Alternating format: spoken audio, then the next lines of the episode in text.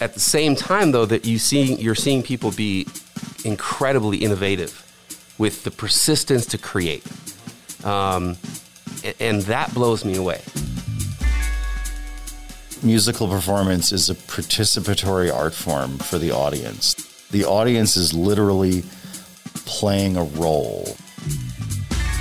This is Around River City. I'm Ken Cooper, and we're continuing our conversation on music with Alexander Platt from the La Crosse Symphony and with Andy Hughes from Tug and, of course, his solo work. And this conversation is so timely because as we are going to production, we have the return of Moon Tunes for the 2021 season. And somebody had the brilliant idea to open the season with Tug and the La Crosse Symphony Chamber Orchestra performing together. Now, in this part two of our conversation, we'll talk about trusting the people that you're performing with. We'll also talk about the first time they remember getting a reaction on stage and whether music can equal hope. Stay with us. There's more with Andy and Alexander coming up on Around River City.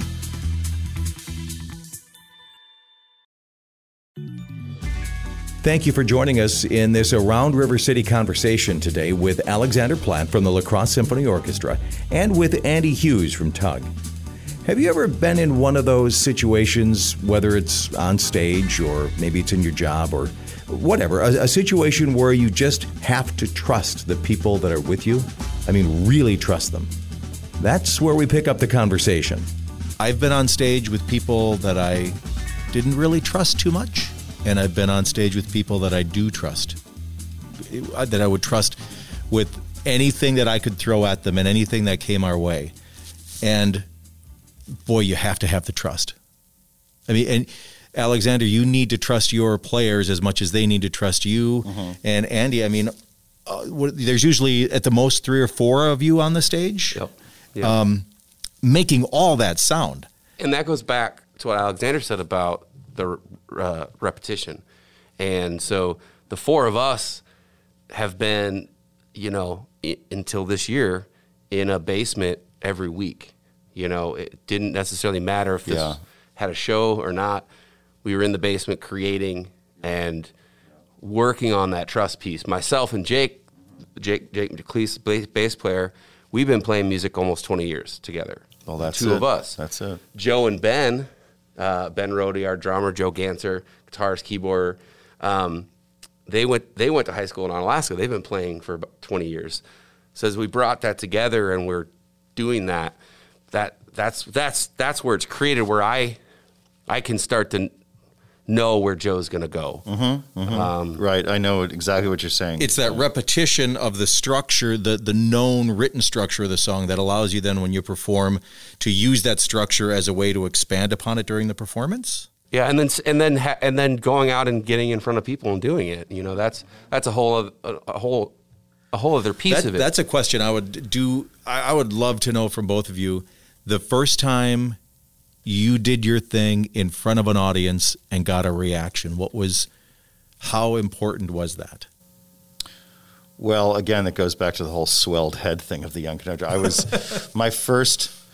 I every so often, and actually, we did it. We hadn't planned on doing it, but we did it on our first concert this season because of you know COVID, where we instead of having 60, 75 musicians on stage, we had 15 and only string players because we were still are forbidden, you know, to have wind, woodwind, and brass, and singers, and so it's been very difficult. But it's forced us to go back to like this great string orchestra repertoire, mainly from the 19th century. And there's this piece by a very famous piece by Tchaikovsky called "The Serenade for Strings," and it's one that goes don don don don don don dee don. A very immortal tune. It starts with it and ends with it. It's an incredible piece and I always get very emotional when I do this piece. And again, I have to fight this battle about how emotional am I going to be as conductor because it's the first piece of music I got paid to conduct.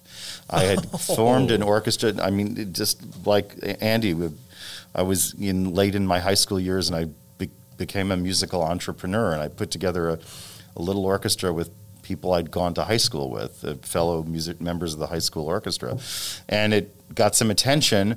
And then someone in, in a neighboring town this was the age of uh, the early 1980s when we had all those Soviet emigres, the last days of the Soviet Union, and all these amazing musicians were coming out of Russia, well, the whole Soviet Union, and and and you know finding a safe harbor in America.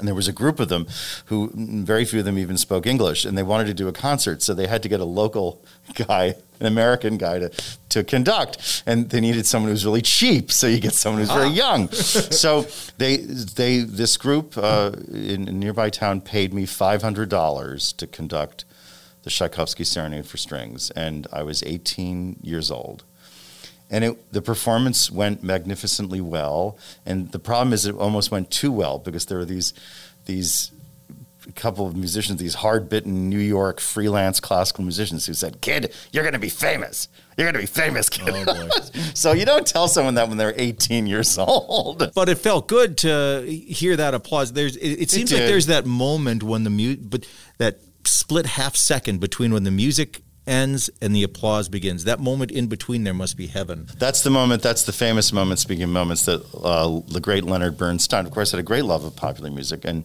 wrote some of it himself. And he always said, "There's that moment that you're exactly that you're talking about, where in his rather melodramatic way in his later years, he famously said, and I'll try to impersonate Bernstein, at that moment." I don't know who I am or where I am or when I am. it was like very 70s thing to say.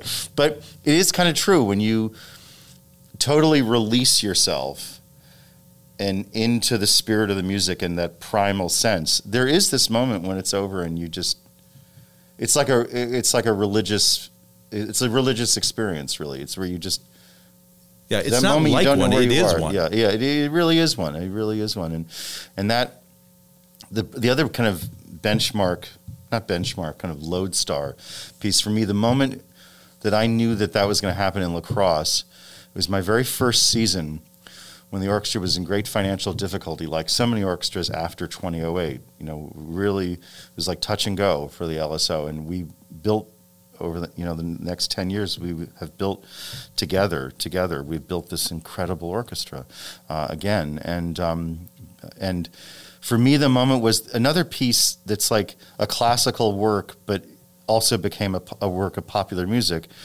and you know, which everyone knows is the Mendelssohn Italian Symphony, which is that opening. You know, the winds go and the strings go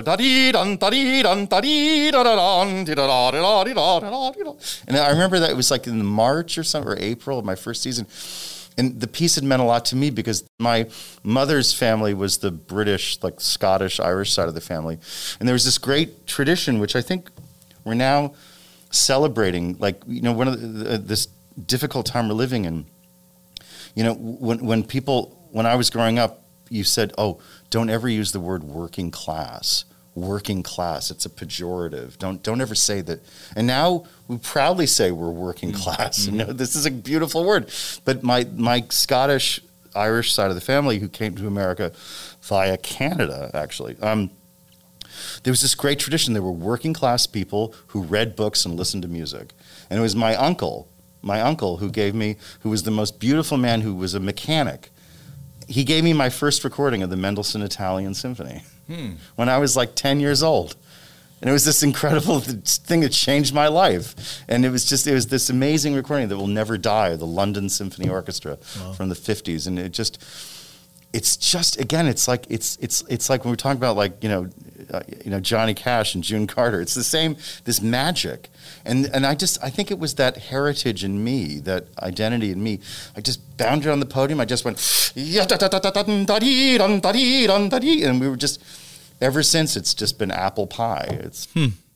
Andy, what was the, do you remember your first time getting yeah, a reaction? What was your first time, like you had that magic moment where you knew like music had to be part like you just had to be a musician. So I and, and similar only in the way that no one told me I was going to be famous. Um, but because you know, count yourself lucky. Yeah. Um, no, but it was a high school talent show, and it went way better than it should have because I was.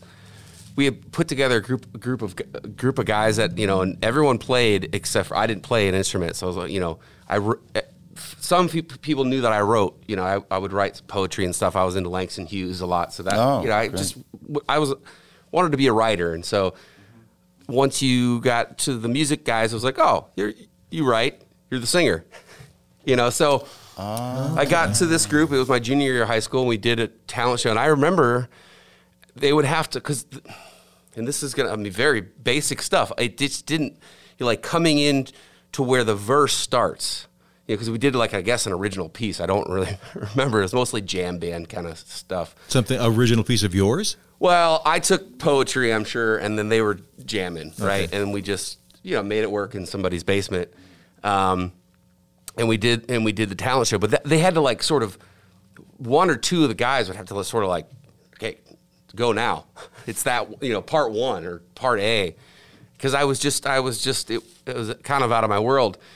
And we didn't win the talent show or anything, but because you're because you're in that situation, you know, the you know the whole school's in there, and we did, you know, because they were they were, you know, for for 11th graders, they were they were you know good musicians, so it went better than it should have. So that moment that you know the audience goes when you were talking about it, it for some of us and for me, it was that I'm I've never not wanted to have that. And I don't mean it in the sense of like people applauding me, but that feeling in between where you just lay it all out.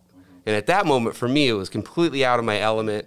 Felt like I didn't belong and I've sort of always had that, which I've used to an I guess it's like that chip in my shoulder. I feel I just feel like I never belong. You know, like when I do like song pools and stuff and I start going down to Nashville, get that feeling a lot because you'll get in a room and a guy will go, I wrote this song for you're, so you're very instantly kind of, but I just that moment like that you talked about that in between you've just done something.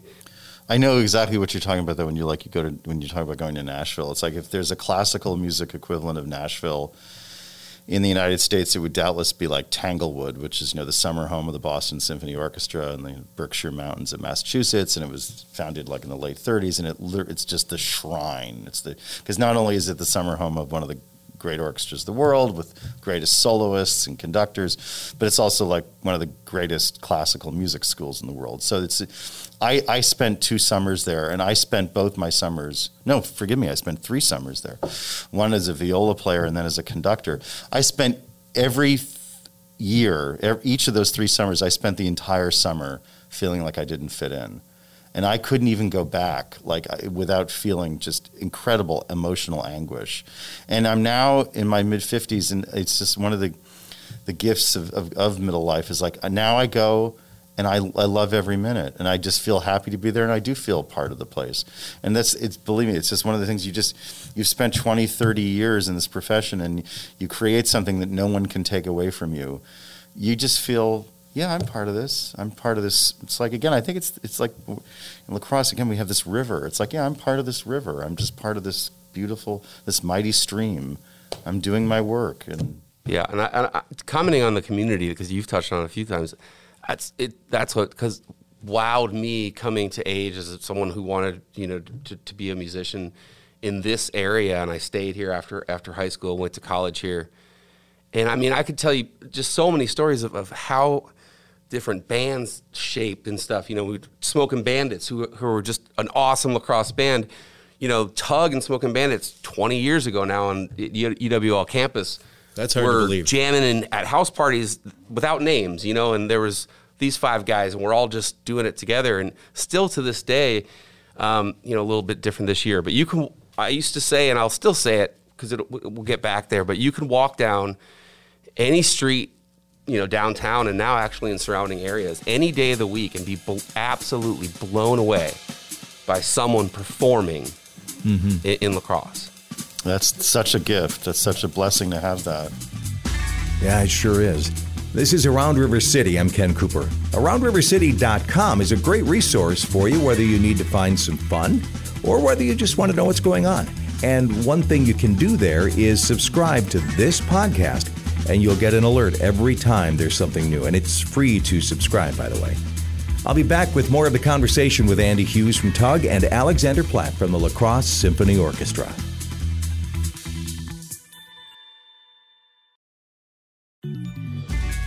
Okay, now we're going to get deep.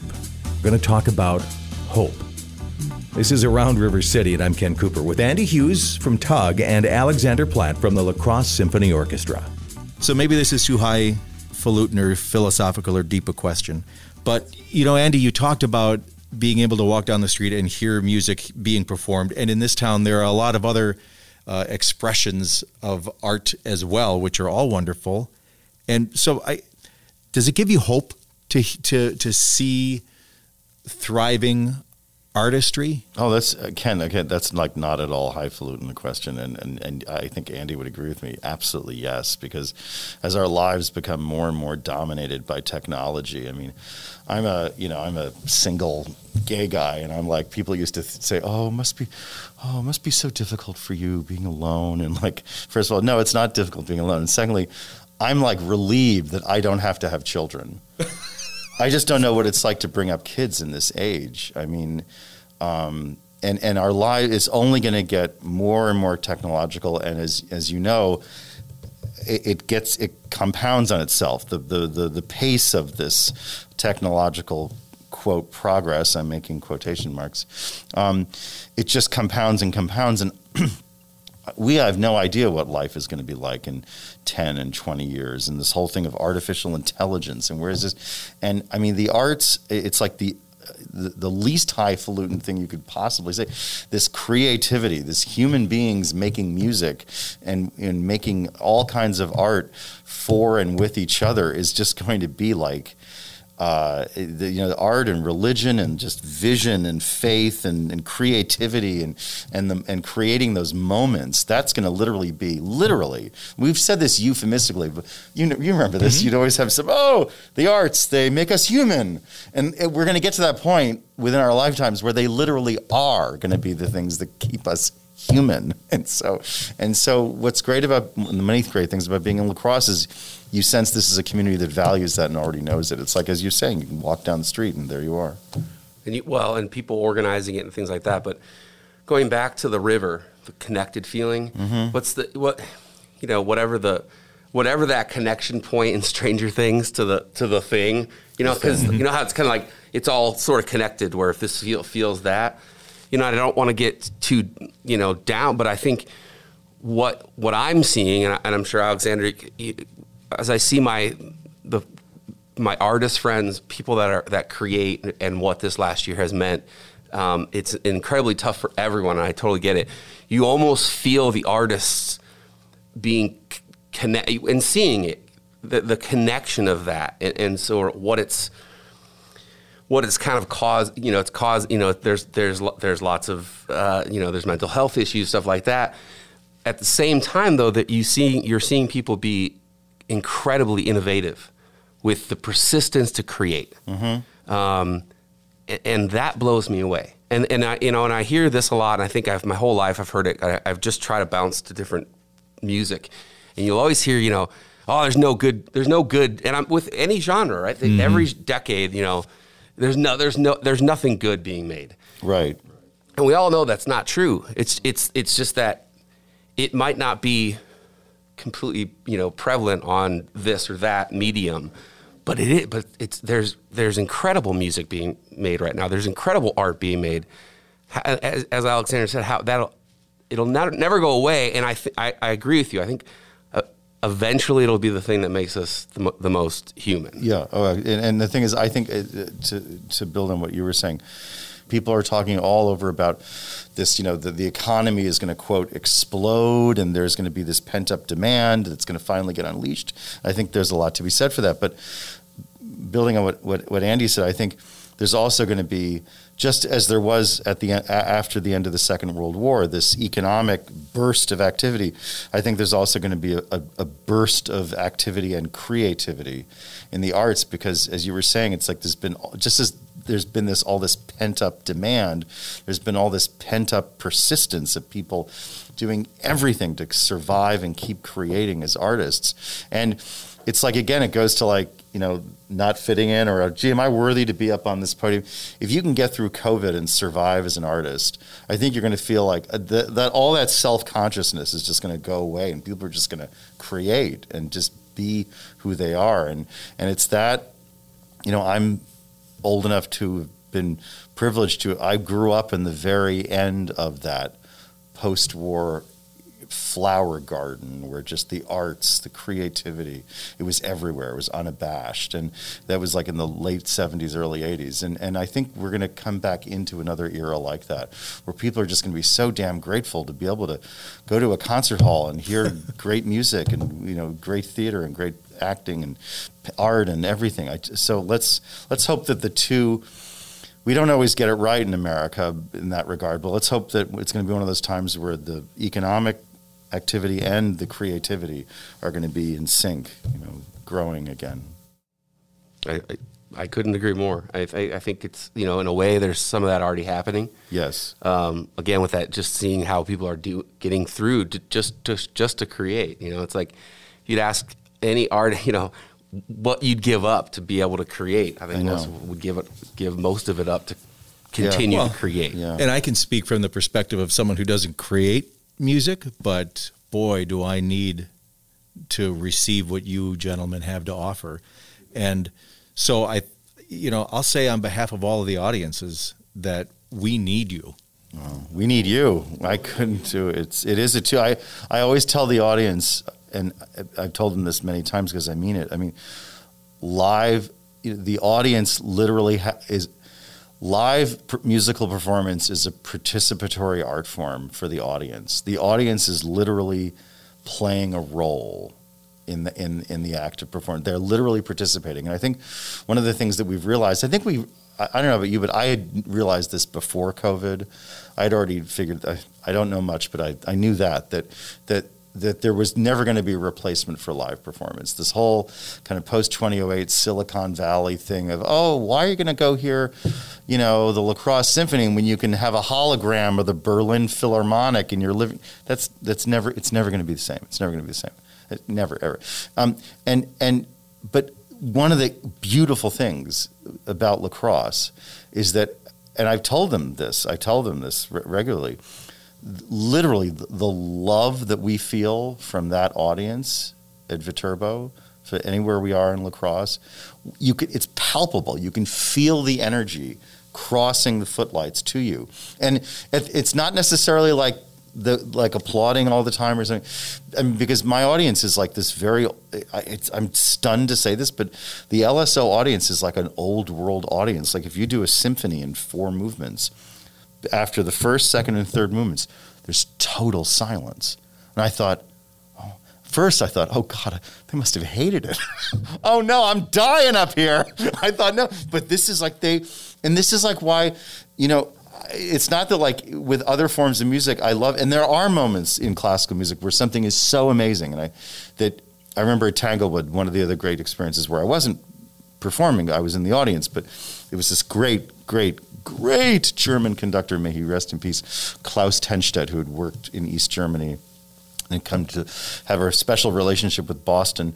And he had, there was this symphony, this famous late romantic German piece called the Romantic Symphony of Anton Bruckner. And this is this very Bostonian audience, very proper, you know, East Coast. And after every single movement, people were just like screaming. The, the audience loves us so much. They are so totally involved in the performance that, you, again, you do a symphony, you do a concerto, uh, unless up until it's the end of the piece, you can literally hear a pin drop. And at first, again, it was unnerving, but it's like, no, they are so involved with us.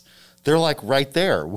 They're right there. It's incredible. And you're never going to be re- able to re- replace that with technology. Never. No, and I think you know on on that point, I think it's become a flippant thing where you you hear performers, you know, oh well, you know, you know, feeling that energy, but it's so true, and it's not the applause, and it's not as we were right before the um, the COVID lockdown started. My uh, my best friend and I, Stacy Hansen, who's a, a, one of my favorite songwriters in this area, started doing really smaller kind of listening stuff to play, be able to play quiet pieces that we've written. So you're doing, you know, coffee places, 20 people, and that similar thing where they're like, it's like almost too quiet. But after a couple times, the energy I felt there matched any of the biggest stages with big, you know, because they were there. Well, I think one of my, uh, and we will wrap it up here, I promise. But one of my favorite things about music as an art form is to me, it seems like, um, and I love painting and I love sculpture, I love any kind of art there is. But when that painting is done,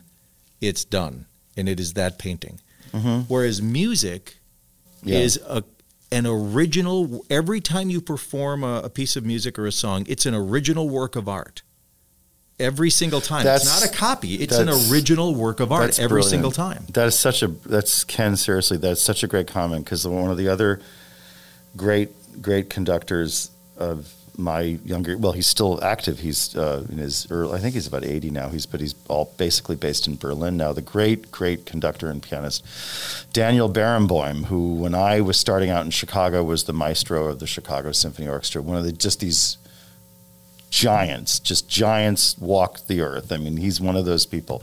And he just said that. He said that what makes music so unique is that it is ultimately an ephemeral art form. And this is why we're live performance will never go out of fashion because you go into a room with as an individual with other people and and there's a, perf- a performance and it has a beginning, a middle and an ending and that particular performance will never ever ever be replicated whether it's again it, whether it's like reggae ska it's a country or it's uh, you know Mendelssohn's Italian Symphony there there will it will never be exactly that way And when that's a good thing about it. right and when it's over it's gone forever I mean you can preserve it as a recording but it won't be like literally being That there you- and you know there's certain tones from that room, from that time, from Oh, yeah. whatever piece. And that's when I when I said creation, I didn't necessarily even mean that that creation of a moment with within oh, yeah, music and that's the live moments, music. moments. It's just, uh, and, and I mean, I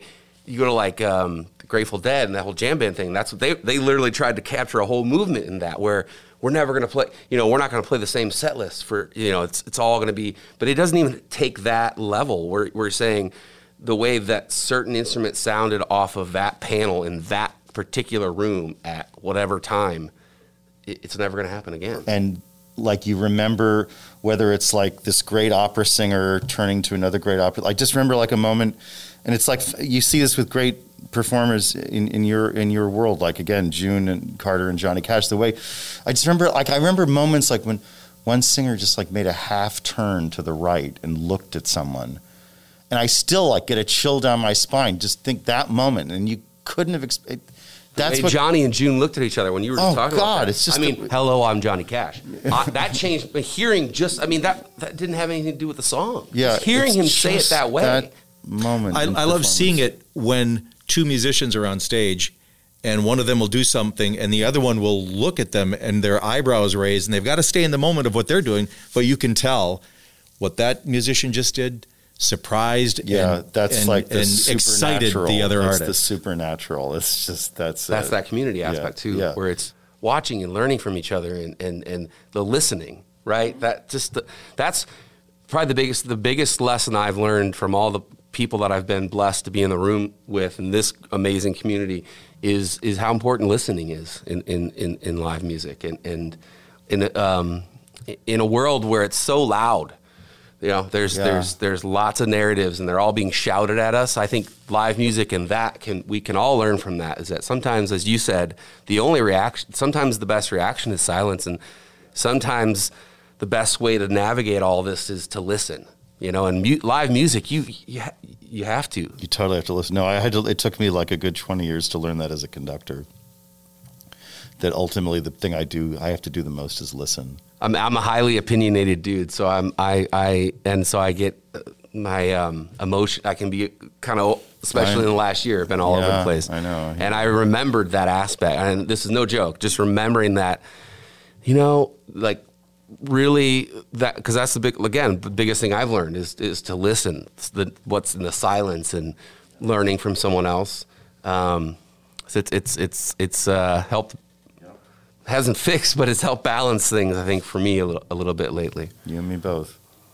Well, guys, I have to tell you this. This is, uh, I think, my favorite thing about this conversation um, is that it it uh, I covered nothing that I had planned on covering, which is Oh, no, that's the way a good conversation goes. Yeah. that's the way a good conversation goes. I uh, this has just been this is exciting to me. So I I think I'm going to have to make you both promise on the record that we can do this again. Oh, absolutely. love I'd to, yeah. Thrilled.